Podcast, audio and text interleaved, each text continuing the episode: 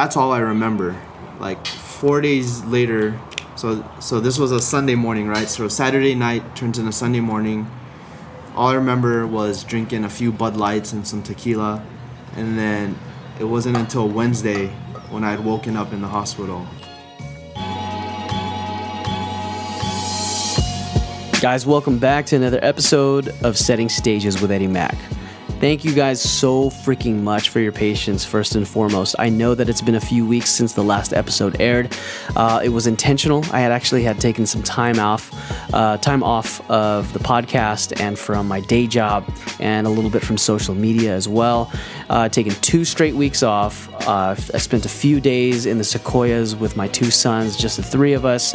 And then I spent another like half a week um, up the California coast in Big Sur. All of it was spent outdoors. We were camping.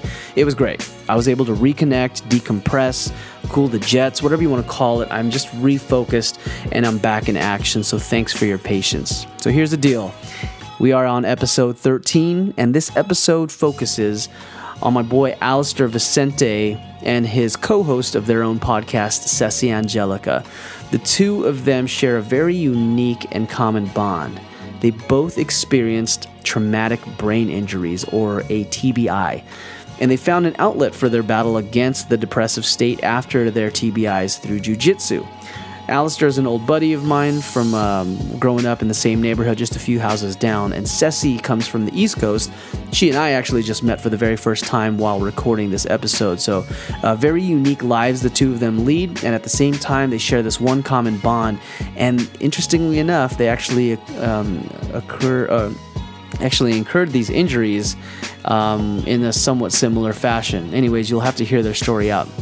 What's really cool about this episode, really different, is that I honestly just hit the record button the moment that we sat down, and we kind of don't really have much direction when we're first talking, and you're just going to hear the conversation and how it develops. But uh, I really didn't know what questions to ask these two individuals because I th- this whole TBI um, experience is, is a completely new world to me. So I didn't really know what to ask. I guess I just wanted to let my curiosity lead the conversation, and so that's what you're going to get in this episode. It's a little bit less structured, but I hope that you still find a, a little bit of value from what they have to share. Um, Alistair and Ceci tell their individuals of how they individual stories of how they got the TBI but they're also going to talk about their projects, their aspirations, people who inspire them and have helped carry them through their mental and depressive states.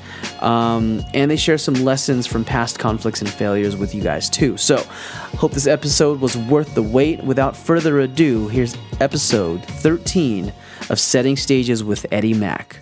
Let's go. Yeah, it's cool you're doing this too. That's why I listened to your podcast at first. Cause like, dude, Eddie's doing exactly what I want to do. Oh, really? You know. Well, h- how long have you been doing your show?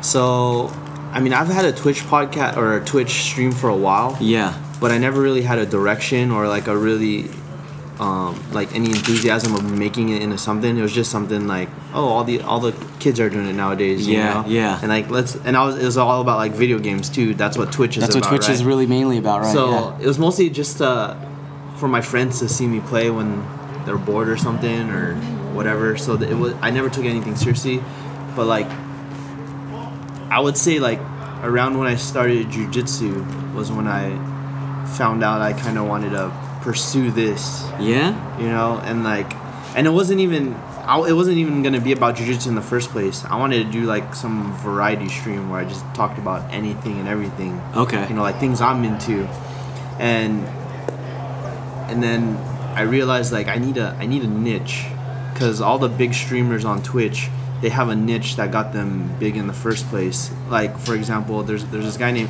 like what i want to do is what they call irl tv i'm not sure if you've heard of irl It's like a- IRL to me, I don't even know what the acronym is for, but Yeah. I'm thinking in real life. exactly Okay, cool. It's so like- tell me more. yeah that it's like a nerd thing right because in when you're playing world of warcraft or something like that Uh huh.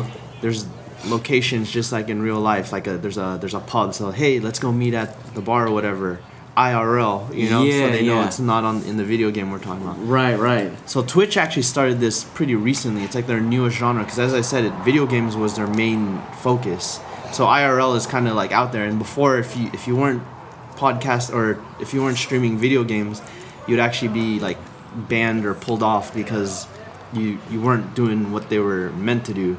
So IRL was this new thing where they actually allowed you to stream something other than video games, and there's a, there's like a, the reason why I knew about this in the first place was because after my brain injury, you know, I had nothing. I could I wasn't even working. Like I all I was doing was going to rehab, which consisted of, um, what you call it, uh, occupational therapy, physical therapy, as well as one other one, um, speech therapy. So I had to do all those things.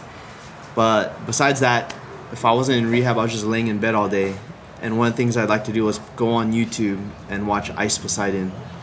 And What's that? He's so that was his game handle or his name Oh, okay, got it. and he did he did IRL TV. But the thing is, he was popular before that, so he already had an audience. And the reason why is his niche was this game called RuneScape. Okay, yeah, I know And, RuneScape. Yeah, everyone everyone knows him because of that. And before he he became like really famous, I mean, he was working. I don't remember what his job was. I think he was like a, at a lobster restaurant, just as a server or something like that Okay.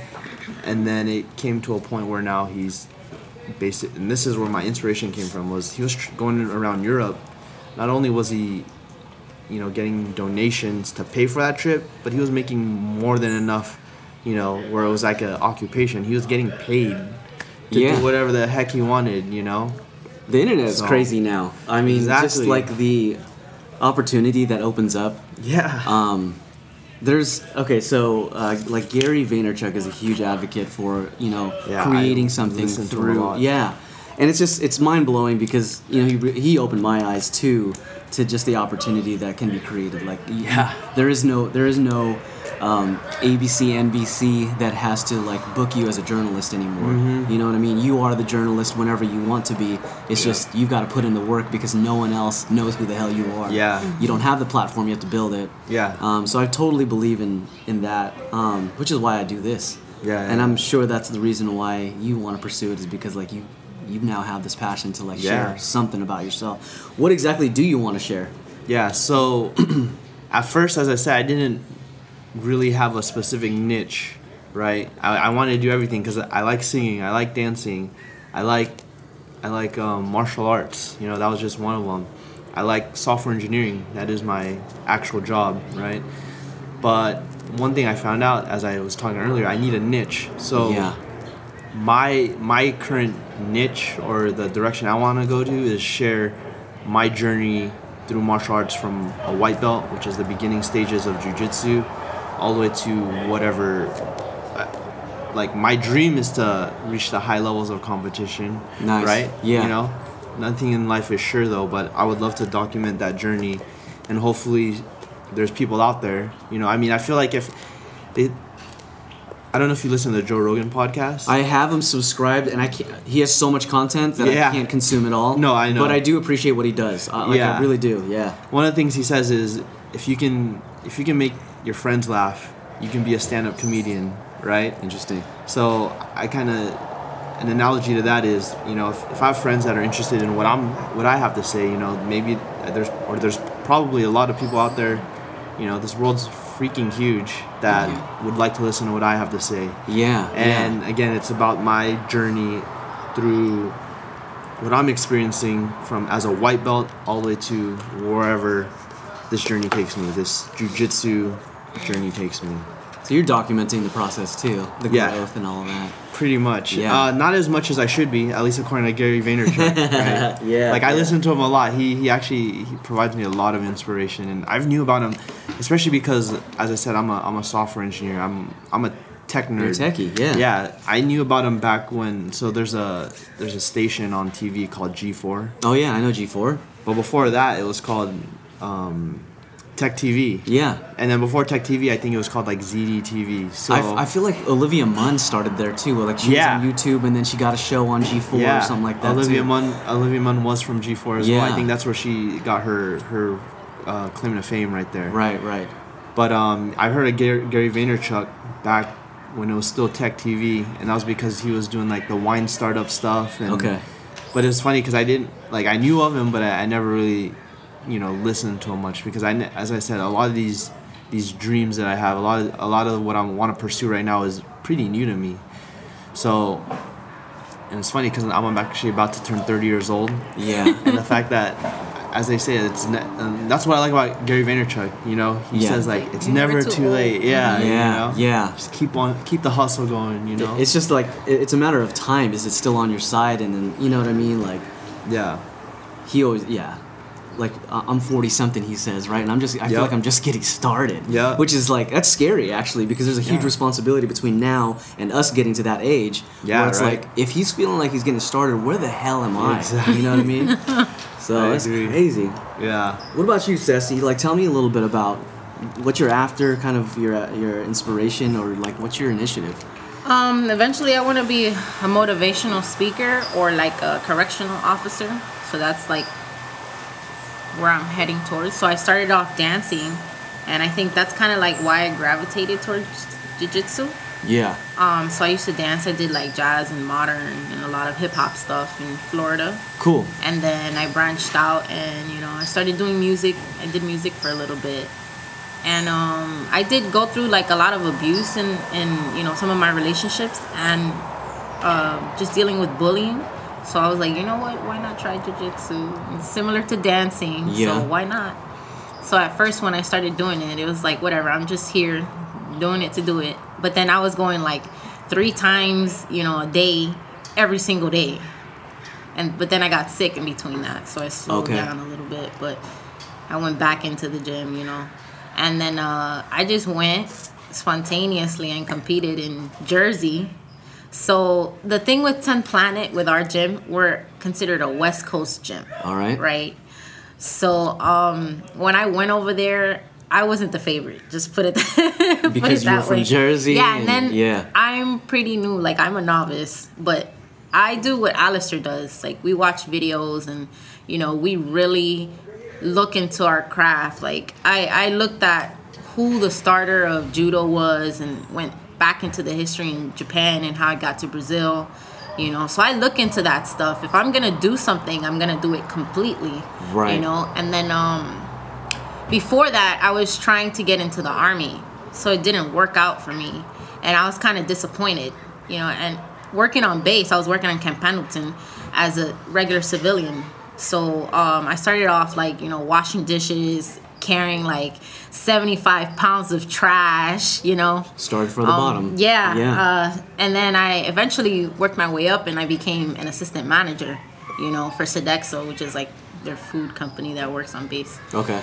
And uh, I was just kind of humiliated because, you know, I was turned down because of my high astigmatism for the reserves. And it was just like, I was being bullied big time. Like, I would get messages from, you know, some of the guys in, in infantry, and they'd be like, oh, you know, women don't belong in the military.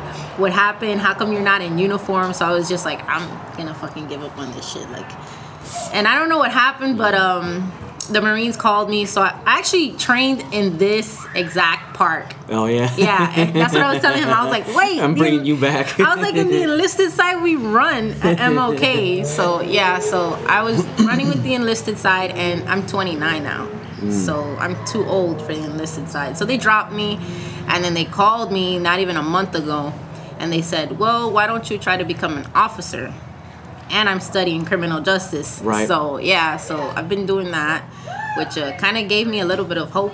But it's like that thing you said with with time. You Yeah, know? yeah. So like time is working against me, and I'm like, well, you know, I have my podcast, and uh, it just went on Spotify, which I didn't pay for it or anything. It just went on Spotify. It just did?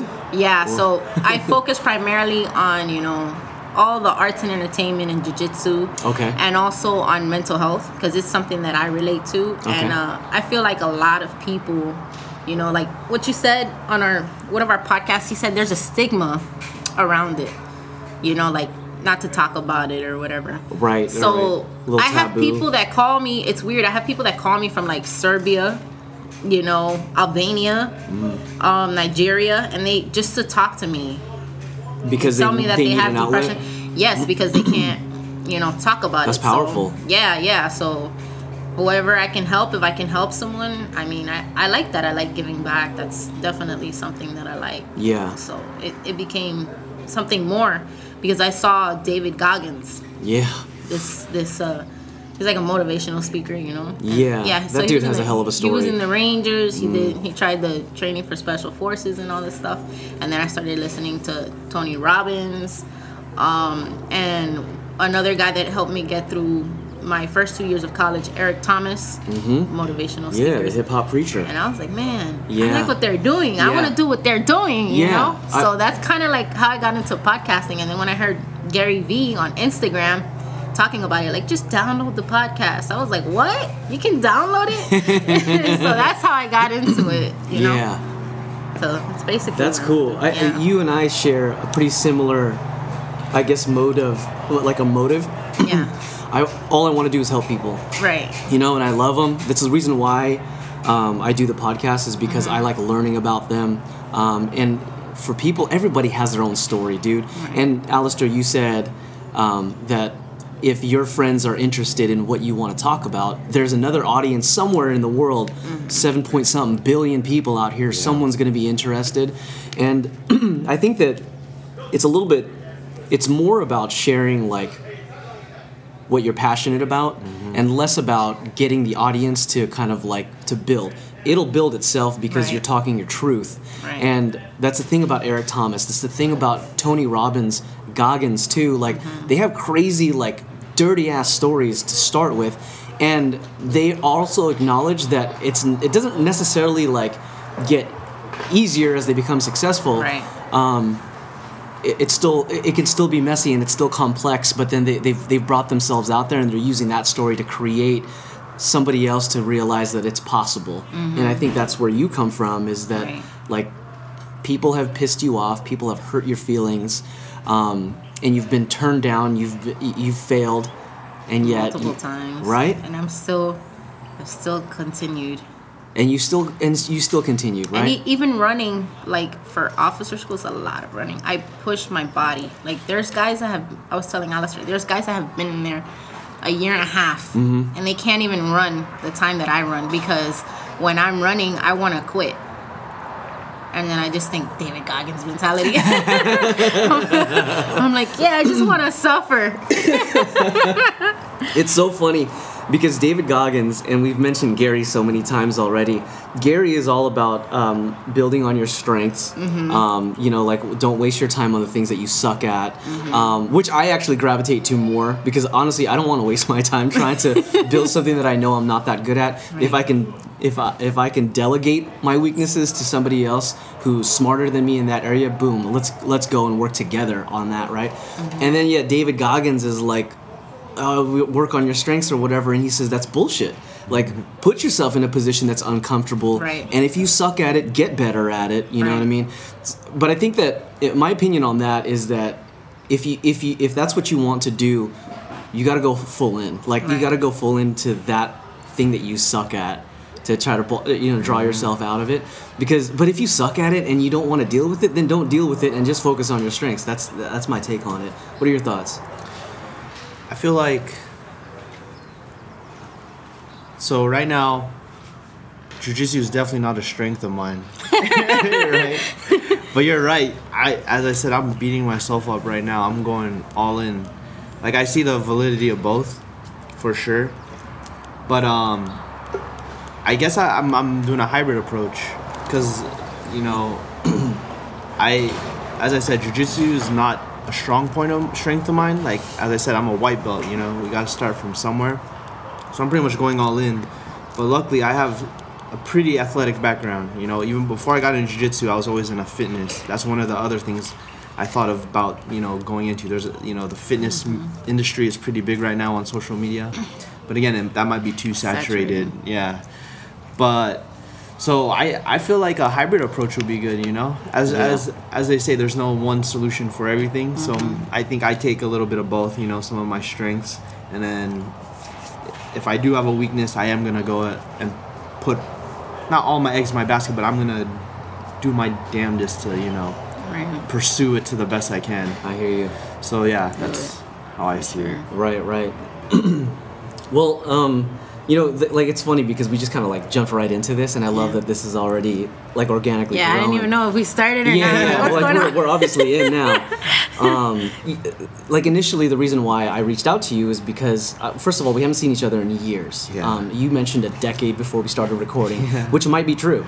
I don't know. I think it has been. Because I know I graduated high school um, over a decade ago, you know, and I knew we were yeah we, we were neighbors we were neighbors since pretty much when I was in kindergarten right back Yeah. in '93, all the way even past high school. But somewhere around there is when when we moved away from each other. But Yep. That's why I feel like like, it might have Yeah, yeah, like pretty much, acro- no. across the street. No, not even across the street. It was like four or five houses Yeah. down, man. It You're like, great. who ya? Yeah, we, yeah. yeah, we like we we would you know bike together, play street hockey Yeah, together, skate yeah. together. We did everything together. So yeah, he was pretty much my big brother. Yeah. It's crazy. Same with Drew. Yeah, man. Yeah. It's funny. I told Drew that we were meeting up, and he was like, "Alistair." I was like, "Dude, yeah." yeah, I haven't seen Drew in a while. I've seen him more recently, right? Because Okay. I think he's he he has more of a the same social group. Oh, okay. We're closer in age, right? So Right, right. We saw each other in high school a lot, and then a little bit after high school. But yeah, it's True. still been a while since I've seen Drew. Well, so the reason why I reached out to you is because I um, I learned through uh, of all places Facebook, you put yourself out on a limb and just told your quick synopsis of what you endured. Mm-hmm. Um, like bring me back before that, Okay. And and let's let's go from there. Yeah, that's a good question because whenever people hear my traumatic brain injury, they, they don't really ask too much about what happened beforehand. So right now I'm trying to think what did happen. Like, so you mean like what ab- like my life before that or Yeah, let's Okay. start there. Let's start there. What right. direction were you headed in, and etc. So this was before June 6, 2016. Let's see. Um, I believe I had already graduated. Yeah, I'd already graduated college. Um, and I was at Cal State San Marcos. I was a computer science graduate, and man, it's been so long I can barely remember. Maybe this is my traumatic brain injury. Just kidding. so, yeah, I got a job with the Navy as a software engineer. I, and again, I, these dreams were new to me. So I, whatever I was trying to pursue at the time, I, I think I just wanted to. So computer science, that was my my job, and to be honest, I think that's all I really thought my life would amount to Huh. was, and I was okay with that, right? Because actually, this is how I chose my, my major in the first place. I I went on Google and I typed in highest paid majors out of college. That's literally how I chose it, right? I don't mean to say that I don't like the degree, but um, I do enjoy it. In fact, before before I switched into that degree, I was I was pretty much undecided ever since I was in at Miracosta in community college, and the only reason why I chose a major was it was required to transfer to a four-year university, and I didn't even choose computer science as my major. I chose the closest thing I can choose to where I've completed the most Units um, units. Yeah. for, Yeah. and that happened to be biology. And even then, the biology class I took didn't even count toward like the biology class I took at Miracosta didn't even count towards the major. So it was pretty much like I was still undecided and I had to choose something. right? Yeah. Yeah. And so before I went to computer science, I did computer information systems because at Miracosta, actually, the nice thing about community college is you get to dabble in whatever you want. You know, that you're, you're not really locked down. I'm sure you could do that in a four-year university too, but you're also spending a lot more in the four- four-year university. Yeah. So I, I got a chance to you know look at different courses while I was at Miracosta, and one of them was computer science. And one thing I noticed is, and I think it's especially true in computer science, is they're the the group of people, my peers, they they weren't as extroverted or outgoing as me. Okay. And I know that's a blanket statement, so I'm speaking in general, right? Fair. Because again, I'm I'm the one that kind of breaks that mold too. So there's other people like me, but when I went to when I went to Cal State San Marcos, because I already had an interest in computers, as I said, you know, I watch tech TV. I, I like to play computer games as well. I instead of going full computer science, I went computer information systems, because that was a hybrid between computer science, but instead of like the more rigorous math and science courses, there they were business courses, and I know business business stu- majors love to party, right? So I was like, all right, this is awesome, and although that was true, one thing that I didn't like about it was I felt like the, the courses were a little too easy for me.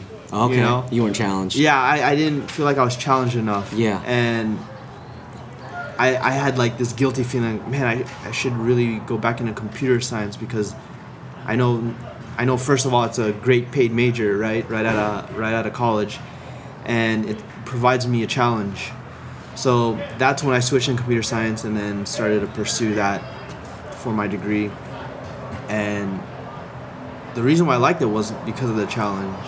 You know, like a, a simple a simple computer science lab, you know, would take the whole class and a lot of my energy just to figure out and, and and it's kind of like when you solve a crossword puzzle or any kind of puzzle. You know, it's challenging, but once you're done with it, it feels really That gratifying. gratification. Yeah. Yeah, exactly. Exactly the word that I was thinking. of. Mm-hmm. That's cool. So after college, when I graduated, that was my main focus. Was all right. I spent all these years in college. I better go find a job that actually requires, you know, my degree, and that's where my current job with the Navy. You know, that's that's how I got it. Okay. And again, this was before my brain injury, so I thought this was what what I was gonna pursue my whole life. Uh huh. And the thing is, I like it. I like software engineering, but it's it it doesn't fit my personality in that you know I'm on a computer all day. You yeah. know. Writing languages, trying to fix bugs and Yeah, stuff like exactly. that. Yeah. So like when it comes to like the introvert Excuse me. and extrovert spectrum, Uh huh. I'm kind of an outlier in that like instead of falling near the middle of the bell curve, I'm like at the extreme end of extroversion.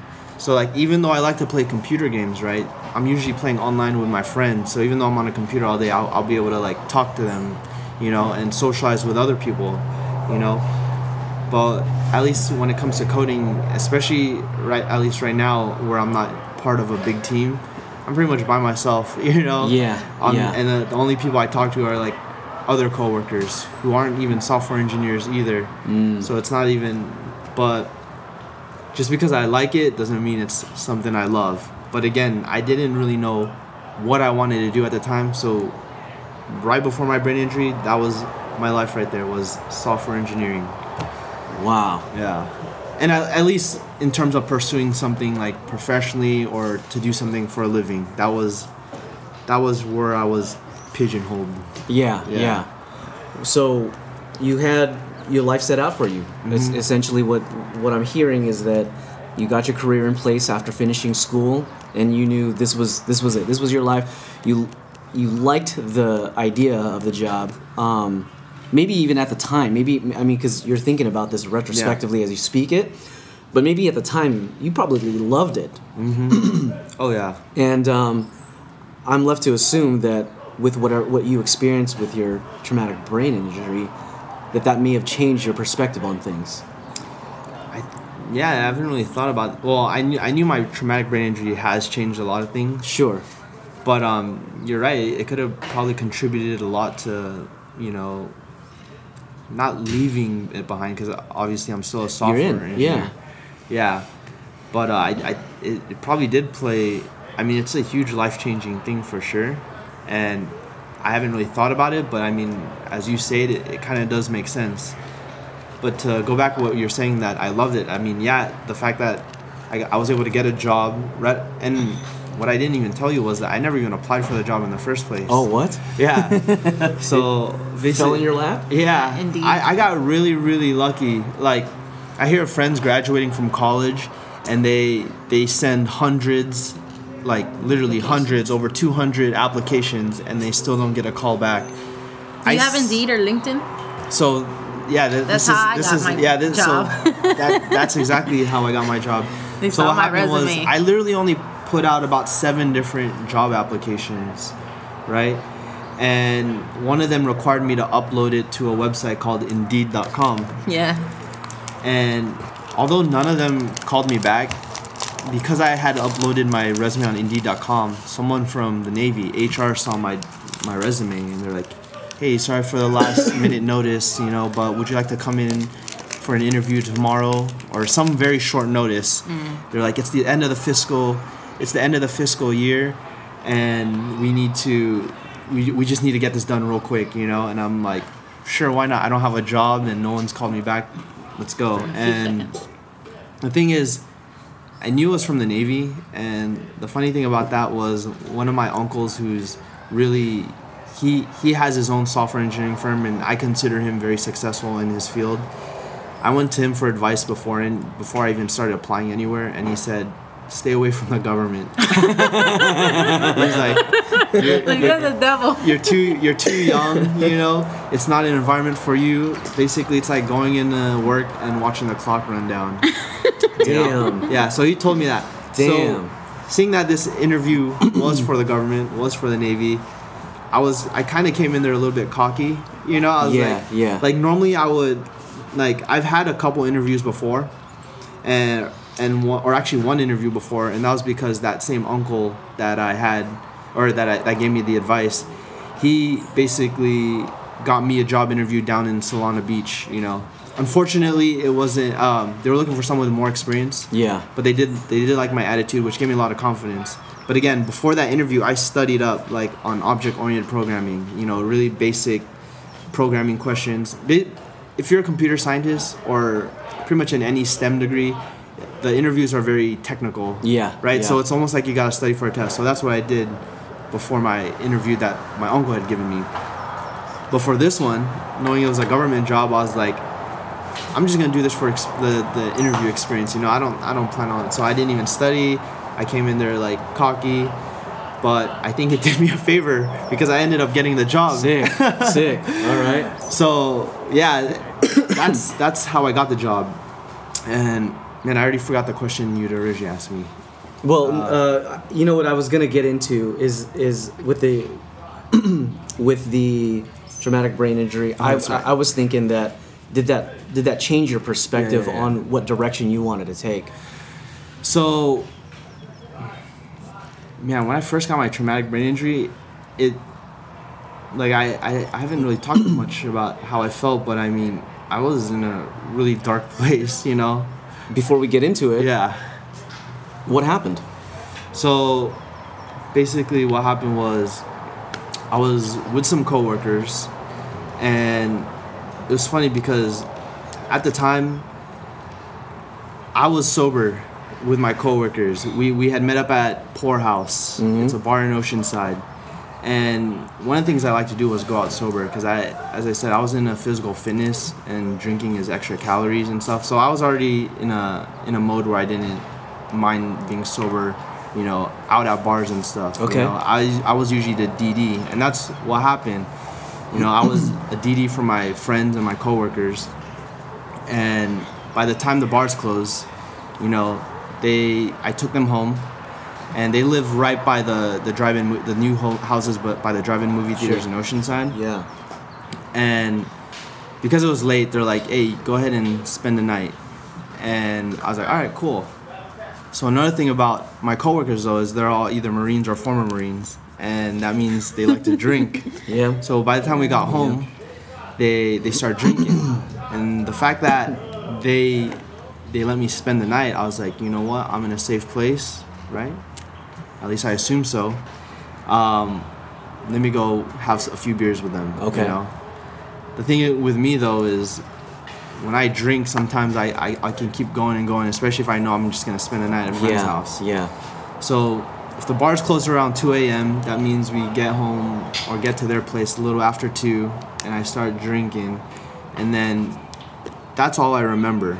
Like four days later, so so this was a Sunday morning, right? So Saturday night turns into Sunday morning. All I remember was drinking a few Bud Lights and some tequila, and then it wasn't until Wednesday when I had woken up in the hospital. So I don't know anything that happened in between besides what they had told me had happened.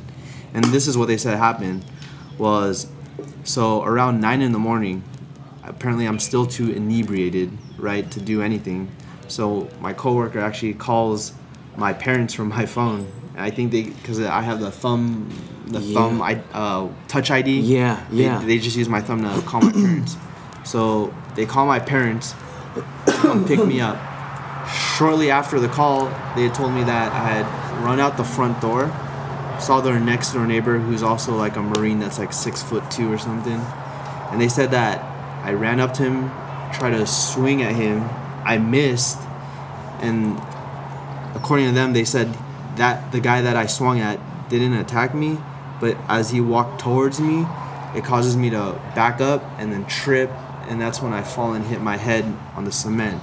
And the crazy thing about all this is my parents are pulling up to the driveway or to the cul-de-sac, so they, I think they see me fall or something along those lines, like right when that happens.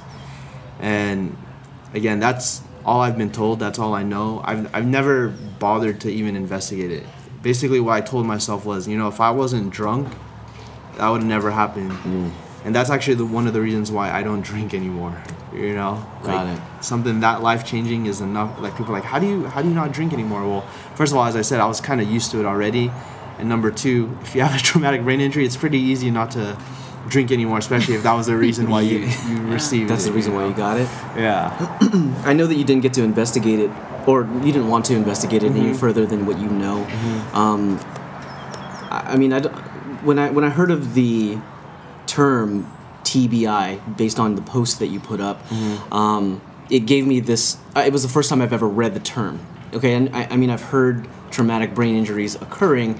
Um, I guess to, to me it was just a new um, new category of injury. I guess, Yeah. and, and I didn't know it was a thing Yeah. that people had to. It's it's kind of stupid for me to say, to be honest, but um, I didn't know that it was a thing that needed to be like recovered from, and that- it was a long process of recovery. That there's, you know what I mean? I, And- I don't and- think that's stupid because I mean, before I got the traumatic brain injury, I didn't know either. You know. Sure. Well, So- as far as that injury was concerned, Mm-hmm. um, what what categorizes it as traumatic brain injury?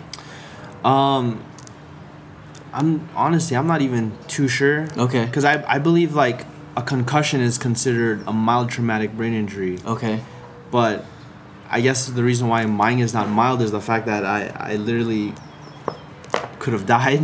you know, I mean, I know you can die from a concussion too, but f- I googled like all the all the symptoms my doctor told me I had, or all the the things that were wrong with me, and if you, if you go on Wikipedia, a lot of it is followed by death, death, death. You know Oh yeah. and they did like I don't know if you ever if I've ever showed you my scar, but this is where they had to cut me open. So for those who can't see, it basically goes from like near the near the top of my ear, and it goes all the way up to like the middle of my my forehead, Mm-hmm. and that's where they had to see it. Yeah. cut me open, and then you can also see like I don't even know what's what these metal things are in my head, but this is where they had to drill the hole to like relieve the relieve the the, the blood, you know, so that there wasn't any more built up pressure in my brain. Damn. And the pressure was so much that so when I was in rehab, you know, my my occupational therapist or speech therapist, she was like reading the the laundry list of injuries that I had, and then she read like midline shift. Whoa! And like I was I was wondering, well, what's a midnight shift, and why are you like so surprised? And she's like, that's because when there's so much pressure in the brain, a midnight shift is when the pressure is so much that the hemispheres shift along the midline. So, yeah, that's I I guess that's what categorizes that as uh, traumatic, or Damn. at least all the other things too. But as for specifics, I'm I'm not too sure what makes like for example, I don't I don't know why a concussion's a mild traumatic brain injury versus mine, which is not a mild. Uh, they never told me it was mild, but I'm Yeah. assuming because of the the consequences, you know, Yeah. the potential consequences is what categorizes it as a traumatic. Because again, I don't even know what's a non-traumatic brain injury, or if there's even such a thing as just a brain injury Yeah. without being traumatic. So maybe they're all traumatic, but honestly, I'm not. I'm not 100 percent sure. Thanks for sharing that. Oh yeah, no problem. Ceci, the reason why you're here is because you experienced the same thing. Yep. Um, obviously, your story is going to be different. But what is Yep. your what's yours? Um, like I said, I went through uh, some bullying. So when I moved down from New York City, uh, I moved down to Fort Myers, Florida. So when I moved down, you know, uh, a lot of people in Florida they're like fascinated with people from New York, you know. So I was like, oh look, I have all these friends. This is cool, you know. This is awesome. So I was like really popular and stuff, and all the guys wanted to talk to me. And um, I did not know that I had, you know, some girls that didn't like me. They were like not fans. Yeah. And um, we all had mutual friends, and the whole entire time I'm hanging out with them. And then towards the, you know, the end of the year, um, I did not complete school. Like I had like like three more months to go for my senior year in high school, and um, so my grandmother died of cancer. And my grandmother slept in the bed with me. Like we would, we were really really close. Like we slept in the bed together for like 15 years. So she died when I was like 15, 16. And uh, when she died, I had trouble sleeping. So, and this is around the time I'm about to graduate from high school. And um, like I said, there were people that didn't like me. So, towards the end of the year, right before graduation, I was at the park. And these girls just came up to me. And from what my cousin had told me when I lived in New York, my ex was cheating on me, right? But it's like little kid stuff, you know? Sure. So she was like, 15, oh, 16, right? Yeah, so Yeah. she's like, oh, you know, Angel is talking to this girl named um, Jonay was the girl's name. All right. And at the time, he had MySpace, so she wrote it like on my wall. And he went under her and just denied, denied, denied. He was like, oh, you know, she's just trying to break us up. And so he tells me, he's like, don't tell anyone we're dating, like if you move back to Florida. So I moved back, and me being me, I do the opposite of what people tell me. so yeah, You I rebel. didn't, I didn't say his name. I took a picture of him and I put it on my binder All right. right? So he told me he went to this school called Riverdale in Fort Myers. So my mom was like, okay, you're back in Fort Myers. What school do you want to go to? And I said, hmm, why don't you send me to Riverdale? Yeah. So I was gonna surprise him and not tell him anything. Turned out he didn't go to Riverdale. He went to an alternative school called Richard Milburn. All right. So, like I said, I had the picture of him, and then this kid Frankie, he goes, "Who's that?" I said, "Oh, that's my boyfriend." He's like, "That's impossible. That can't be your boyfriend because he's dating my friend Yanira's." Damn. So that's kind of like everything started from, you know, that Yanira's chick, and like I said, all those girls came, and that one girl, Jonay, that he denied up and down, up and down, was there. Mm.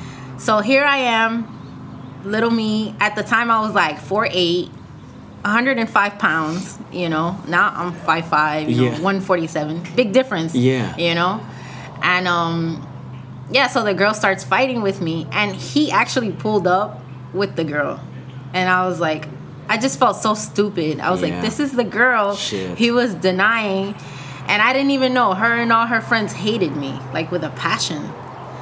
So I'm like, okay, I guess we have to fight now. And me, I don't even smoke cigarettes. So that day I was like, somebody give me a cigarette. I was like nervous. I was shaking. I was like, oh my God. Yeah. But I got lucky that I was working at Dairy Queen at the time. So this was a scheduled bout. Let me just like retract for Mm-hmm. a second. You guys knew you were gonna get down. No, I did Oh, not know. okay. They knew. They, They had everything they planned. Oh, damn. Like they she had backup. I was like, what is going on? You know, it was like a surprise to me. And um You mentioned the- Dairy Queen. Yeah, I was working at Dairy Queen. I just so happened to have on non-slip shoes that day, and prior to that, it was raining. So I was so lucky because when she came, the first thing she tried to do was pull me down to the ground. Hmm. You know, immediately, and I was just laughing, and she's like, "Why are you laughing?" Like she was trying to pull me down, Really and she trying. couldn't figure it out. Yeah. And she was bigger than me, so I was like, "Oh, I'm about to get my ass whooped!" Like street fight in front of everybody, and everybody is watching now. Now everyone is coming around and they're looking. I'm like, "Oh shit! I can't get my ass whooped in front of all these people." yeah. So um, I fought the girl. Long story short, I beat her. All right. Then, like a couple of weeks later, like a month or two later, her sister came to fight me. And her sister is way bigger than her. Oh, she's shit. like, yeah, she's like Yeah. 200 pounds, girl. So, I- Literally twice your weight. right. And at the time, I was pregnant. And they didn't believe me because I was so small. Like, I didn't show till I was seven and a half months. I didn't start showing. So, they kept bothering me. Like they were calling me every day, harassing me. You know, calling me names. Um, I was just locked inside the house, and I told my mother what happened. Usually, I don't tell my mom like anything. Like I don't like to share with my family anything. But I was like, listen, if something happens to me, this is what's going on. It's all over this guy, you know. Um, so when the sister came to fight me, I was like, fine, we're gonna fight. This is the last time. I'm I'm telling you I'm pregnant, but you know, they were calling me names. They're like, "Oh, she's soft." Blah, blah, blah. So me now, I feel pressured to fight. I'm like, "Oh, okay." Yeah. Now, now I'm soft. You know. yeah, yeah. So something happened where they had guys and everything where I couldn't even leave because they put a gun to my face. And I just looked at the guy because it was someone that we went to high school with. And I was like, listen, if you pull that gun out, you better use it because I'm going to come back and I'm going to get you. Mm-hmm. You know, because that's the attitude that I have Yeah. and me and her we walked towards the site where we were gonna fight down the block and she did something where she like tripped me it, it was mma moves for sure and uh, she got on top of me so immediately right when she got on top of me you know i was pretty much screwed Done. you know Yeah. yeah so she just started punching 200 me, pounds on you. her fists were so huge as soon as she started hitting me i could feel my face getting swollen immediately Shit. so she was just hitting me, hitting me, hitting me. And I was like, fuck, what can I do? So she was so heavy, I started to lose my breath at one point. And I could feel my daughter like inside me, like, you know, kind of like a heartbeat, like palpitating, like, what the heck is going on? You know? She's jerking around. So, yeah, so then I'm trying to reach behind me for a rock, for some dirt, and then I just throw it in her face. Ah. And I get mad and I start talking shit, which I don't make it any better. Hmm. You know? So I'm like, you need to get off me, you fat, this, that, and the Yeah. third. So I'm talking all this crap to her. And then next thing I know, it gets worse. The more like aggressive I get, people start jumping in. So then there's guys coming and they're like, you know, hitting me on the side and stuff. I'm like, what the heck is going on? Like, what is this? Wow. You know? So I got lucky that one of the guys that goes to church with me at that time that went to church with me, he started grabbing the guys and, you know, pulling them off. He's like, no, no guys can get in this fight. This is a girl fight. You know? And I don't know what happened. But she was like, "Are you done? Are you done?" And I was like, "No." Like I was being stubborn. I was like, "No." apparently. Yeah, Yeah. I was like, "No." She's like, "Are you done?" I was like, "No." So she wouldn't get off of me. So I had to dig my nails really deep from the top of her forehead all the way down to the bottom of her neck. I wanted to make sure that when she got off me, she'd remember me for the rest of her life. Yeah. You know? And that's what happened. She got up, she was bleeding all on her face, and I got kicked in my eye on this on my face. Uh, And I don't know how, but I ended up in the hospital.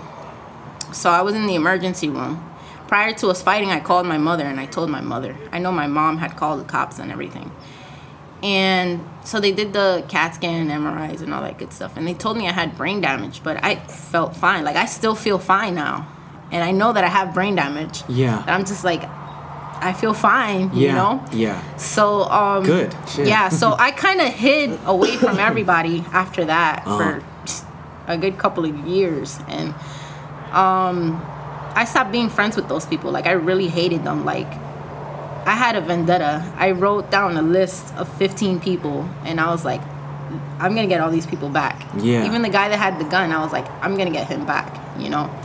And it was just really toxic cuz I'm here I am trying to take care of my daughter you know, a newborn baby at the time. And I'm just like, I want to kill these people. And it didn't help me that I was listening to rap music. Damn. Because that's when the, the Yeah. 50 Cent, um, what is it, the Massacre CD came out. and he's just like talking about killing people, killing people. and then there was Kill Bill that came through, right? yeah, so I'm like, oh my God. And then Halo, you know, I was playing Halo every day. I was like, these motherfuckers. yeah. but it got to a point where I was like, you know, this is too much. Like, this is like really toxic. Like, I was becoming sick. I was going to the doctor. They didn't know why I was becoming sick, and it was because of my anger. You know, it's like an acid No shit, basically huh? that eats Yeah. you alive. And I'm like, I can't live like this. Like, I just packed my stuff and I left because I knew that if I stayed, I was gonna go after them. And it, you know, that's how I was feeling. I was like, I'm gonna kill somebody or I'm gonna do something stupid. and I have a daughter now. You know, I have to change my life. You know, so I ended up moving. I moved to Indiana for a while, and I started college. And at the time, my mindset, I was really in the street, you know. So I was like, I'm never gonna go to college. That's for nerds. So the way I grew up in my neighborhood, it was like, if if you're smart, it would they would look down on it. Yeah. You know. Oh, Yeah. you're a nerd The or street whatever. cred is lost. Yeah. Yeah. Yeah. They're like, oh, this, no, you, you know. Yeah. So, um, I don't know. I just tried college. I was like, let me try it. I can't find the job. So let's see what this is about. And then when I first started off college, I wanted to be an engineer, right? Because my stepfather was an engineer and he made a lot of money. He was really successful. So I was like, maybe I should be an engineer too. And I don't know how the heck um, I went to chemistry. So I looked up, like in the career center, like he said, highest paying jobs. and then I took a test, and the num- the thing that they said I could be was a forensics, you know, detective. So that's the main thing that popped up. And I moved from Indiana back to Florida, but I decided to go to Orlando. Like something inside me was just like, go to Orlando, go to Orlando, go to Orlando. So I just packed all my shit. I was like, I'm going to Orlando. I left my ex and everything. I took my baby. I was like, I'm going to Orlando. Yeah. And I was kind of trying to get away from him as well because where I lived at, it was just bad. Like his parents, the whole situation was bad. So I moved to Orlando. I was like, yeah, I'm in, you know, Disney World and stuff. and I just remember walking past this new building, and it was the Orlando Magic, the the new stadium. The arena. The, the arena. Yeah, they made a brand new arena. It was a new building that they had. And I looked at it and I was like, wow, I want to work here one day. And I shit you not, like a week later, I was working for them. Sick. And I was like killing myself going to work. Excuse me. And then um, I know I just got dizzy and I passed out. And I was like, what the fuck is wrong with me? At work. And then I found out that I was pregnant with my son. oh, so it's like another setback. yeah. so this is um yeah when um after I found that out and he was born, um then I had to call his dad and like come down I'm pregnant. Even though I was trying to escape from him, now I'm like stuck with him. And my mom told me she's like he's gonna try to get you pregnant, protect yourself. And I was like no he's not. I'm gonna break up with him. He's like gotcha.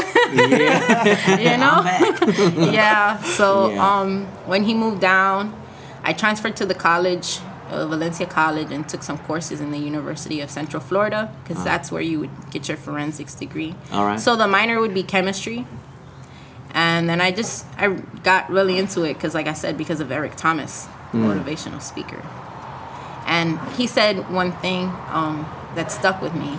It was like a story about a guru and a man that wanted to be successful. I don't know if you've heard the story. 100%. I do. So he told the guy, if you want to be successful, meet me tomorrow morning, 4 a.m. at the beach. Yeah. Right? So the guy goes to the beach and he walks into the water with the guru. And then the guru puts his head in the water, basically like drowning him. And then the guy gets up and he's like, What the heck are you doing? And he's like, You know, when you want to be successful as bad as you want to breathe, you know, Then you'll you be know- successful. Yeah, then you'll be successful. So that's kind of like what happened to me at that time. It was like an epiphany for me. And then I don't know why. I think it was because of one of my uncles, you know, and then um my mom had a friend named Michelle. So Michelle married a ranger. The guy he was a a ranger in the United States Army. All right. So he talked to me about Valencia College, which is the main reason why I ended up going to Valencia College. So the campus that I went to was a police academy, you know, the East Campus. And that's that's how I started transitioning to what I wanted to do. So mm-hmm. I became interested. Even though I was from the street and you know, it's like to be a cop is like a no. Like, no, what are you doing? Like Yeah. you're you know, you're a snitch. Or like, why would you do that? Like they kill blacks and, and Latinos. Why would you be a cop? Like, no, it's frowned upon. And uh, I liked the education I was getting. I was getting a higher education. Um, I had to be in the library like an hour, two hours, you know, studying, and it was just different for me. And I was like, you know, I want I want better now that I have children. I want something more. I was just gonna ask, you, you know, know, why why are you going against the grain of what you, what you grew up in, and, and I think that's it right there. Yeah, I want something more, and you know, I've seen a lot of my friends that were younger than me, you know, go to jail. Mm-hmm. You know, some of them can't even get jobs because of their their criminal record. Like I I have a juvenile record too, you know, but it's not as bad as those guys. Like they're pretty much screwed, you know and I just wanted to be an example also for my kids, you know. Yeah. So they to them I'm like God. Sure. From what they know of me, everything's the Bible to from them yeah. uh, for, f- to you from them. Yeah. So what what they know of me is I'm a hard worker. Yeah. That's all they see. Cool. Yeah. That's all they know. Mommy's in her uniform. Mommy goes to school mommy feeds us you know she sacrifices everything for us. That's all they know. Yeah. so you can't tell them anything because my kids will look at you like you're crazy like what are you talking about? That's not right. my mom. Right right. You know? So i want them to have that image of me and to remember me for being that you know? And then um, from orlando i came over here because it's that same thing. Something kept telling me you know move to california move to california. And my sister was in the marines but at the time, I was trying to get in with the National Guard and the Army. Okay. Which is crazy. I'm like, why would I? If I'm trying to get in the Army, why am I going to the? And my sister was like, don't ever join the Marines. no, don't join the Marines. And I was like, no, I'm not gonna join the Marines. That's that's the last one I would look at. and lo and behold, here I am training with the Marine Corps. why I don't know. so it's kind of like they chose me. Yeah. And uh yeah, in, in jiu-jitsu, like you said, we train with a lot of Marines and, you know, some of the guys in the Navy, but mostly Marines. So I came out here to help my sister, and she has a, a daughter, you know, my niece, and and I have my two kids, so we were helping each other out. And then she married a soldier and moved out to New York City, but she'll be coming back because it's not working out between them. Oh, all right. Yeah, so we'll leave that on the table. Yeah. and then uh, I decided to go back to college because I took a break for the two years that I was living here in California. All right. You know, and it's like Alistair said, don't put all your eggs in one bag. Yeah. You know, I want to kind of backtrack on something mm-hmm. that you said too. Like, uh, all, all of my kids know about me is that I, am working hard. Right. You're pursuing to provide. You know, right. that's that's what I'm getting from you. Um, my my question was going to be like, uh, aside from aside from showing your kids that you're a hard worker and, and really just trying to like make it happen, um, what what value do you want them to take from that? That I want them to do the right thing. You know, even if you've messed up in the past, mm. you can still turn around and do the right thing. You know. Right. I, you've had such a turnaround too. I'm, yeah. I mean, when you talk about um, being frowned upon if you were to you know go to college, get educated. Um, the people that you were around, the environment that you were in, mm-hmm. would judge you for that. But yet, right. you went against the grain and, and looked past the judgment because right. you had a bigger purpose, and it was to provide for your fam. Right. Yeah, I admire that. That's that's respectable. Thank you. Um, I think a lot of people would agree with that too. Mm-hmm. Um, and you've been from one place to the next, and yeah. here you are on the West Coast, East Coast Jumping. girl, you know, in Southern California. I just follow my, my gut. Whatever my gut tells me Good. to do, go go to California, go to California. Good. Here I am. Yeah. You know what though, um, and that's something that I that I'm just now learning. You know, and I'm well in my 30s, mm. and. Um, going with my gut was not something that I did for decades. Mm. It was mm. always with, you know, going with the structure, going with what's right, um, you know, in the in the eyes of the previous generation or general society. Make yourself happy. Uh, and and I didn't have that. It was it was more like I, I would make myself happy if I got the job, if I got mm. the education, um, and did the you know. It was be a doctor, a lawyer, or a failure. That's the, the culture. You know what I'm saying? Yeah. what did I say about yeah. Asians? right, right. Doctor, I mean, I, and I even went to school for like telecommunications management. Oh, I could dweeb out on that shit all day. I can but it's not, I'm not passionate about it, and I would be completely lying to myself if I didn't stay true to my gut. Mm-hmm. Um, and I'm just learning that now. So now it's a matter of fighting against time. Right. Like now that I figured that out, it's time to work. You know. Right. Um, so, uh, but I commend you for for dropping things on the fly from one state to the next. Um, You had to leave certain things in order for you to get to a position that you're in now. Right. And there's still complexities and challenges that you're enduring. Mm-hmm. It's not the same. For sure. Even now, I'm moving out of Oceanside. I'm dropping everything today.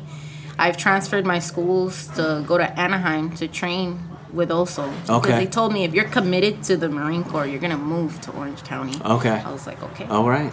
And then from eh. there, they'll send me wherever they want. But they can, you know, they can still say no. So, like I said, I'm continuing college and continue with jiu jitsu. Yeah. Keep you balanced, keep you grounded. That's cool. Yeah. Thanks. You're welcome. oh, I've also gotten into Buddhism. Oh yeah. That's, yeah. oh word. That's one thing that you introduced me to with Dima. Tell me about that, Alistair. So I really had no idea what Buddhism was at first. Mm. The only reason why I found out was one of the things that our dojo, where we train jujitsu, does is provide a yoga class three times a week. And the yoga instructor, his name is Dima, he was the one who told me about Buddhism. And it's actually a funny story because one, one of the things I, I think it's because I'm Filipino. I like to dance, right? And um, and it's funny because I'll dance anywhere if there's music, right? Yeah. And then D- D- Dima calls it horsing around, and I'm like, yeah, I just like to horse around. I don't I don't care what people think of me. Like when I'm when I'm at the gym, but in my rest sets, I like I'll dance, you know. and it's like one of those things Gary Vee says is who, who cares what other people think about you, you know? Just do what you what what you, you enjoy. Yeah. You know? And I was telling Dima, it reminds like, yeah, the reason why I do this is like haters gonna hate. And I, I showed him this little picture, this little comic. It's a, a GIF, an animated picture of this like fat kid, you know, skipping along the, the sidewalk, and he has a little thought bubble that says "haters gonna hate." Yeah. and Dima thought that was funny, and he's like, "You know what? That's very Buddhist." And I'm like, "What are you talking about?" And he takes out this book, and it's it's a thin book. It's uh, probably like 50 pages and really big text, and it and it, it's not even. It's like the size of your iPhone, basically. That's how big the book was. And in the front of it, it said Dhammapada. And I was like, what's that? And he says, well, it's, it's kind of like a, a summary of Buddha's teachings, all in like this little tiny book. And they call it the Dhammapada. And the Dhammapada is made up of like several chapters, but because it's so small, each chapter is like a couple pages long. Uh-huh. And one of the chapters is chapter 15, and it's called Happiness. It's a Dhammapada. Yeah, in the chapter 15 of Dhammapada is happiness, and then there's some verses, but the key verse is um, while others live in hatred, um, you live free from it. And that's basically how I was introduced to Buddhism. And I don't, I wouldn't say I, I practice it because I, I haven't really done much research outside of that Dhammapada Uh huh. but I I do like to live in some of the principles it, it talks about it, including how like you know let others hate but live free from it you know Why is that philosophy important to you? Um I think it just like you I like I like to help other people you know? And when you when you judge or hate on others it doesn't really provide anybody any sort of value you know? That's why I, I feel like it's destructive instead of constructive you know? If you're if you're gonna say something it should be you know to help others. It should be constructive constructive criticism. So to me and I guess it also has a lot to do with well, you know like Gary, Vee teaches Gary Vee teaches you know don't judge you know? Um, why and another thing one of actually an uncle of mine who is really into martial arts told me back when I was a kid and I still remember to this day you know life is too short for negative energy. So anytime you have negative energy try to make it into something positive. So I mean that that's that's how I felt ever since yeah I was a little kid so I feel so strongly about the same idea that like because negative shit happens all the time. Right. Um, and our awareness of it is super important. But it's one thing to acknowledge it and then move and move past it, as opposed to acknowledging it and then like dwelling in it, right? Yeah. And that negative energy, I mean, j- I'm just listening to uh, Ceci's story. She was surrounded by negativity. Oh, yeah. You know what I mean? Um, whether it was happening to her or she created it for herself. She was aware of it, and after acknowledging it, albeit it took a, a, a while, but the fact of the matter is she created something positive from it, um, despite shit getting thrown at her. And I think it's super important for people to understand that, like, the more we dwell on anything, whether that's pursuing something that we really, really want, then you're likely going to head in that direction. But it also plays the same role when you're focused on negative stuff. Right. When something bad happens to you and you dwell on it, you can take a day. Go ahead. I, I think that it's human to know that you got that emotion in you to Yep. like feel sad, Exactly. pissed, whatever it is. but then to stay in that mode, it's your fault. Yeah. It's Yeah. your responsibility to get the hell out of that. And, and I think that what it boils down to is translating that negative energy into something that you can turn into productivity, whether for yourself or share your story, like we're doing here, sharing your story of negativity um, to create something positive for other people. You know. Yeah. Um, so that's dope, man. I'm, I'm Thank you. I, I Yeah. like that. That's what that's where your your, your space is right now. Mm-hmm. I think if we continue to do that, then um, the responsibility that's on our shoulders is a little bit less weighted. Yeah. You know what I'm saying? Yeah. Buddhism Yeah. definitely changed my life. That's one of them because like I was always searching for something that I didn't have, like maybe like for love or something. I think that's one of the reasons I have. I don't think I know. That's one of the reasons I had All right. kids. You know, I was like, maybe if I have kids, I can have someone that can love me enough. You know, Hmm. that I won't need to look for it. But after I had kids, they love me, and I'm still like, what the, you know, I was still looking for that. There's still something But then when. I read the the book, the Dhammapada, it said, you know, if you believe that salvation is in the sky and you look to the heavens, then, you know, or believe that, you know, it's up there, then the birds would be basically Jesus too, right? So if you believe that it's in the sea, the fish would be Jesus, right? Something around that context. And um, if you believe in yourself that you are love, basically, like what I was looking for was inside of me because I had to think about it. I was like, holy shit. I was like, I'm a good person and people take advantage of me. And I give all this love and I forgive people for things that they do to me. I'm I am love. I already have it. Why am I looking for it? That's powerful. And at that moment, just reading those three sentences, that was it. Change your world, huh? Changed my world completely. Yeah. And I started going to SGI in San Marcos. And uh, SGI works with Deer Park Sangha, which Dima goes to.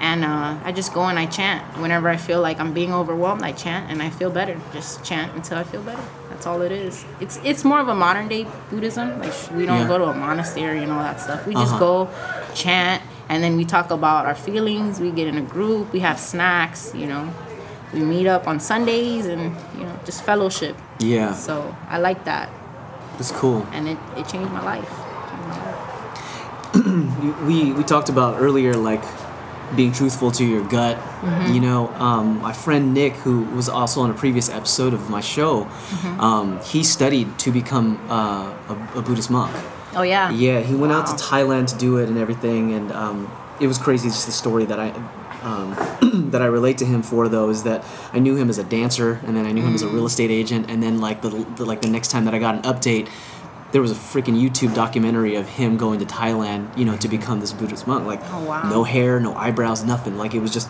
just like clean slate Mm-hmm. um, but his but what he taught me and this is the biggest lesson that I learned this year is just to tell yourself the truth about where you Mm-hmm. are how you feel um, and I think that if you over complicate what your thoughts are trying to create this like fluffed up story about how you feel Yep. you're bullshitting yourself I was in denial. I was you in were complete in denial, denial. right and i think that now you're surrounded by a community in, in the buddhist world modern Mm-hmm. modern buddhist world where they tell themselves the truth and like it's all within you Right. everything that you feel Feel. everything that's happening around you again it boils down to We're- our we're responsible. responsibility Yes. right good Ooh, thank goodness i'm there too Yeah, because I even as a child, I would get mad at my mom or my dad, and would be like, "It's you, it's your fault," and then I would say, "Hmm, let me think about the situation. Yeah. I'm the one that caused this, so it wasn't you." isn't that something yeah, just tell yourself the truth. Um, let, going back to the TBI, um, You, and yours was much younger, uh, and yours is, I guess, somewhat re- more recent, right? Um, I know that you've shared about like the frustration of yourself and the depressive state that you had to endure. Um, do you mind diving into that a little bit? What What are you, no. or what were you experiencing? So, one of the things people told me, and again, this is something that's pretty common with people who have suffered traumatic brain injuries, but I had my temper was like really short at the time. Like I, it was funny because I, I didn't really. I felt like it felt like everything I had I had worked for, because again, I, I I'm going back to how I was in a physical activity and physical fitness, you know. They didn't let me lift anything more than five pounds for a couple months, and like you have to understand for me missing a day at the gym like before my brain injury it uh, that already sucked that, that that that already felt like crap you know Yeah. so for the fact that I couldn't carry anything for more than five pounds, that that really that really got to me. So I don't know if my short temper was because I was so depressed about the state I was in, or just because of the natural effects of the traumatic brain injury. But it probably was a combination of both. You know, there's there's there's other things also that that I was experiencing was like memory loss. But the funny thing is, just like how she said, and this is a common theme with other patients, because again, I was part of. Luckily, I was part of a rehab program with other other trauma, uh, survivors Okay. and people rehabilitating after their brain injury. But a lot a lot of us, we don't realize anything has changed after our traumatic brain injury. Like one of the patients I met there, he he was like the Gary Vee archetype, you know, always, you know, working hard, a go-getter.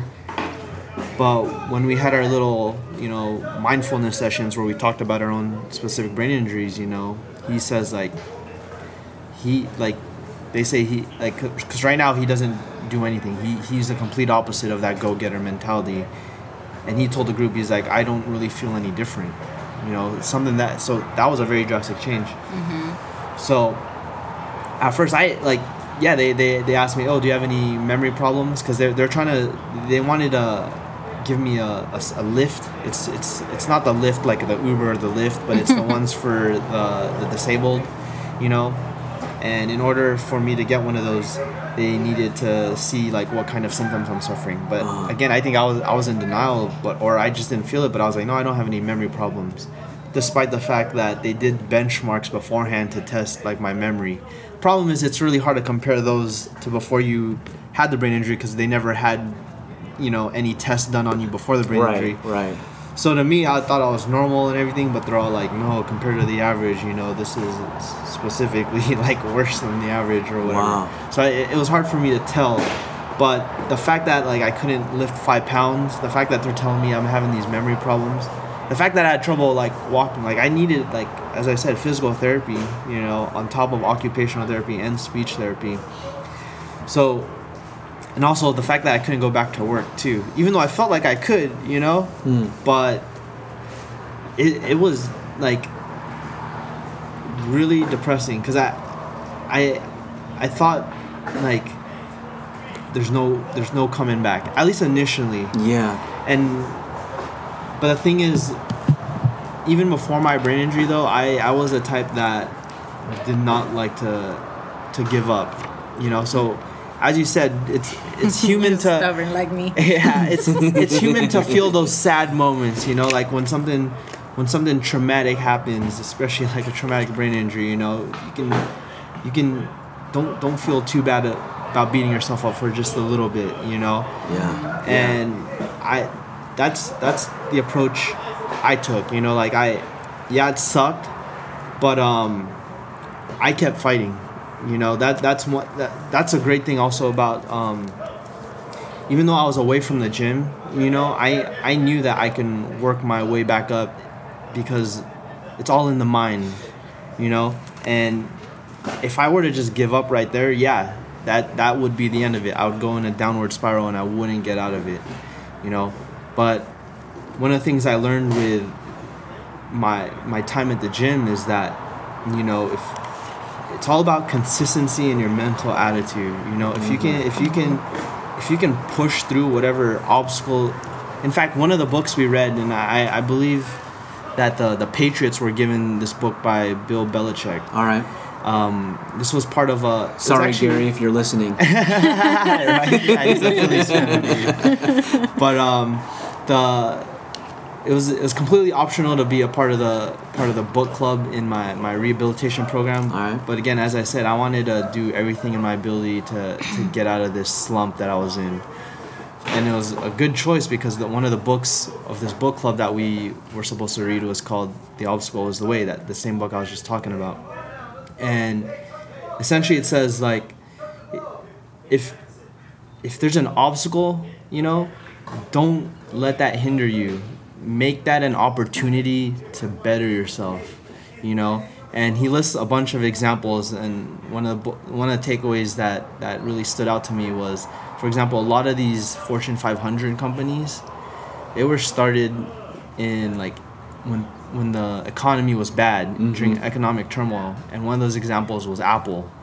You know around around the time steve jobs and steve wozniak created apple i believe they were in a recession and he was saying do you think steve jobs and steve wozniak were so worried about the recession no they took what they believed they took their strengths focused on it and basically started apple out of their parents garage you know so that added to my motivation. Like I've already had that positive mental attitude, but the fact that reading this book, especially with other survivors, helped me, you know, push myself out of this depressive state. And in fact, as I said, it kind of brings me back to the question you had asked me earlier. Did my traumatic brain injury, you know, was it, was it a catalyst for what I feel now in terms of my pursuits? And it actually has because one of one of the things that I was watching was that Ice Poseidon guy Oh yeah. during my traumatic Yeah. brain injury, and I think that's yeah. So it it really was a catalyst for Yeah. You know pursuing what I'm pursuing right now. Is today the 29th? I Yep. don't even know. It is the 29. Look what I wrote yesterday. Read it. Today I am grateful for, but training and running, Alistair's health, and good friends. I wrote that yesterday. Ah, that's cool. It is the 29th? yeah. Yeah. it's I know this month went by fast. I just remember getting drunk on 4th of July, and here I am. Uh, all right. You know, I think we're at a, we're at a spot for two reasons. One, we covered a lot. Um, I didn't know that we were just going to jump right into it. I, I, was, I just hit record, and I was like, let's see where this takes us. Yeah. Yeah. Um, I love where this went. Um, before we wrap it up, and to be truthful, I'm very low on battery on my laptop. So that's, part, that's part of the reason why I, I, I've got to cut it off because there's so, so much cool stuff that we went over here. Um, got any final thoughts that our audience can really take away from? Um, if there's anything like, I don't know, I'm, I'm gonna leave it up to you, um, each of you, if you can share. Okay. Um, so I think the Instagram post that you saw me write, where you found out about my traumatic brain injury, I posted about how I was just coming off another injury and it got me really depressed. And before that, I was writing a, bunch of motivational things on Instagram, like, oh yeah, because I've had, again, this is just another injury from a laundry list of injuries I had suffered since signing up. And even though I had those previous injuries, I'd show myself in like my knee brace. I'm like, yeah, I'm still at the gym. I'm still grinding. You know, my traumatic brain injury taught me that if I can get over that, I can get over anything. You know, all these little minor things are minuscule. But the fact that I had injured myself consecutively, and this last one, you know, being very recent, um, it still put me in that bad place. You know, where I was feeling depressed again, and it was a minor injury. It was just like a an ankle sprain, but I, I felt really sad, you know, and it lasted like about a week, you know, and it made me stop doing my. It made me stop going to the dojo, made me stop working out consistently.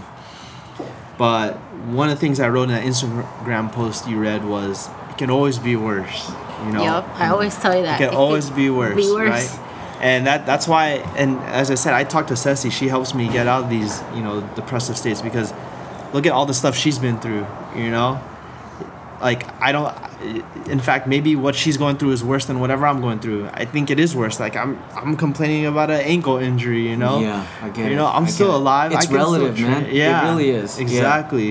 So again, if if there's a final message I'd like to tell people, yeah, it- don't don't be too upset at where you're at because it could always be worse. Be happy be worse. that it's not as bad as it potentially can be. You know. Right. And also, I want to say, um, you know, don't don't give up. Um, if it's something you want to do, do it. Um, whatever makes you happy. Don't listen to like, you know, society. Society will tell us like, my mom wanted me to be like a lawyer or a doctor. And I'm just like, that doesn't make me happy. My aunt is a fucking registered nurse about to be a doctor, and she's fucking depressed. She's not married. she doesn't have kids. Yeah. Like, no, I'm fucking successful. I've lived my life. I've traveled. I've done, you know, um, dancing with the church. They paid for me to go to Six Flags. Opportunities I would have never had had I not taken these risks and, you know, followed my heart and followed my gut. So that's all I want to say to people, you know. Don't give up. Don't take no for an answer. That's my attitude. Don't take no for an answer. You I'm feeling that. I'm feeling that. And you don't need money for everything. Don't don't let money hold you back. You know that's the thing too. Like I mean, I realize I'm not gonna knock money because I realize that it opens things up for us. It gives Oh, us, a, for you know, sure, for it, sure. It frees us up a little bit and, and gives us you know options and stuff like mm-hmm. that. But Have a plan. I That's think, all. yeah, man. I, like what? it- Okay, so like what it really boils down to me is, I'm spending more time with my kids right now. I was uh, working a lot, and I still work a lot. It's just, um, you know, like I was commuting, and I was always bitching and whining about like my commute because it was an hour and ten, hour and thirty on some days, just one way. Try four hours. Right. See, is I'm saying, and, and, and Bus that- and you know what's train. crazy? My dad busted it, busted his ass. Uh, It was funny when I was growing up in L.A. Um, he would drive, and, and see, I didn't know, it, like where he was, but he would drive to like Oxnard, you know, like from North Hollywood, and um, see, and I say that now with an understanding of what that distance was, but he did it daily, right? Seal Beach. Um, I was I was driving on vacation with um, my kids like a f- handful of years ago. Something we were, we were driving up the coast, and then I realized, okay, so we pat, so uh, you know we're living in Oceanside, I think at the time or whatever. So we're driving up the coast, and um, I hit L- the LA area, and then we're still driving up the coast, and hours later we hit Oxnard, and then I realize oh my gosh, my dad was driving from there, from LA to Oxnard, in LA traffic. First thing in the morning, before the sun came up, he was driving that distance just to get to work, and he would bring his ass right back home. And I'm thinking to myself, what am I? What am I complaining for? Be much worse. What's an hour and ten? What's an hour and thirty? You know what? And and, and, then, and I kept on doing it. And I kept on doing it for years and years and years. And then, um, you know, and I've shared this story multiple times. But then, like, what it boils down to is that I changed, you know, my uh, the place that I work to closer to home. So I went from an hour and fifteen to eleven minutes away from my house Wow. the amount of time that I have gained back with my family and the things that I'm passionate about, like this show, um, like I'm really embracing my time now Right. um, and and using my time for experiences with like the people that I care about. Right. That money that I that I'm that I'm earning, like that's one thing, but then the experiences that I'm gaining is there's no price. There's no price, you know. Um, This is a time to be home anyway this with your kids. yeah, yeah. This is a time. That's right. All right, guys. Well, thank you. I appreciate you guys' time with me. Like this is. do- I hope that we can connect again. Actually, I think. Me too. I think that you guys have more to share, and Yeah. I've, um, uh, you know, having having multiple people on, on on one show, there's a lot to, to be said. Yeah. Um, but you guys have really shared some valuable information, Thank you. Um, some cool feedback that that you guys have given me that I'm learning from you all. Um, that's dope. Happy birthday! Thank you. That's coming up Birthday. in Alistair. a few weeks. It's coming up, man. Yeah. Vegas. Yeah, yeah. all right, y'all. Thanks so much. No, Appreciate thank it. you. All right, so there you have it. Life before, during, and after a traumatic brain injury. Uh, very unique stories the two of them have, very different directions and uh, origins that they actually come from. Uh, but I think that it's really cool that they're able to be very transparent and honest about their experiences, which is something that I strive for here on Setting Stages. So, hope you guys gain something valuable that you can apply to yourselves and your dilemmas, and whatever it is that you're pursuing from this show. And that conversation definitely was something for me to take from. Uh, can't take those moments for granted, and the fact that they were able to recover recover from this and persevere means that they now have a bigger purpose that they can serve, and I think that's dope. A big shout out and thank you once more to Ceci and Alistair for their time. You can find Ceci Angelica uh, on Instagram. That's c. Angela Nova. That's c. Angela Nova on Instagram. And you can find Alistair E1337HAX0R. Oh my gosh, you got to work on that handle, bro. That was E 1337 HAX0R, and I think that that reads Elite Haxor. You can find them both on Instagram, and you can find links to their shows through Instagram and uh, reach out to them if you want to talk to them about maybe an experience that you share similar to them. I think that would be dope that they hear from you. Um, and lastly, I want to thank you guys. Actually, I noticed that on Apple Podcasts that I have more ratings now. Um, I'm at a 5.0, which is freaking dope. I love the fact that you guys have been um, taking the time to actually give me some feedback in that regard do me a favor and continue that. Share this. You know, the easiest thing that you could do is take a screenshot that you're listening to this and post it on your Instagram. That would be really dope. Thank you guys again for your patience with me coming back with setting stages. Episode 14 is already recorded. I've got episode 15 in the works. It's going to be great. We're on a roll. And thank you guys once again for listening. I'll catch you guys real soon. Take good care, stay inspired, stay motivated, stay driven, and have yourselves a dope day. Let's go.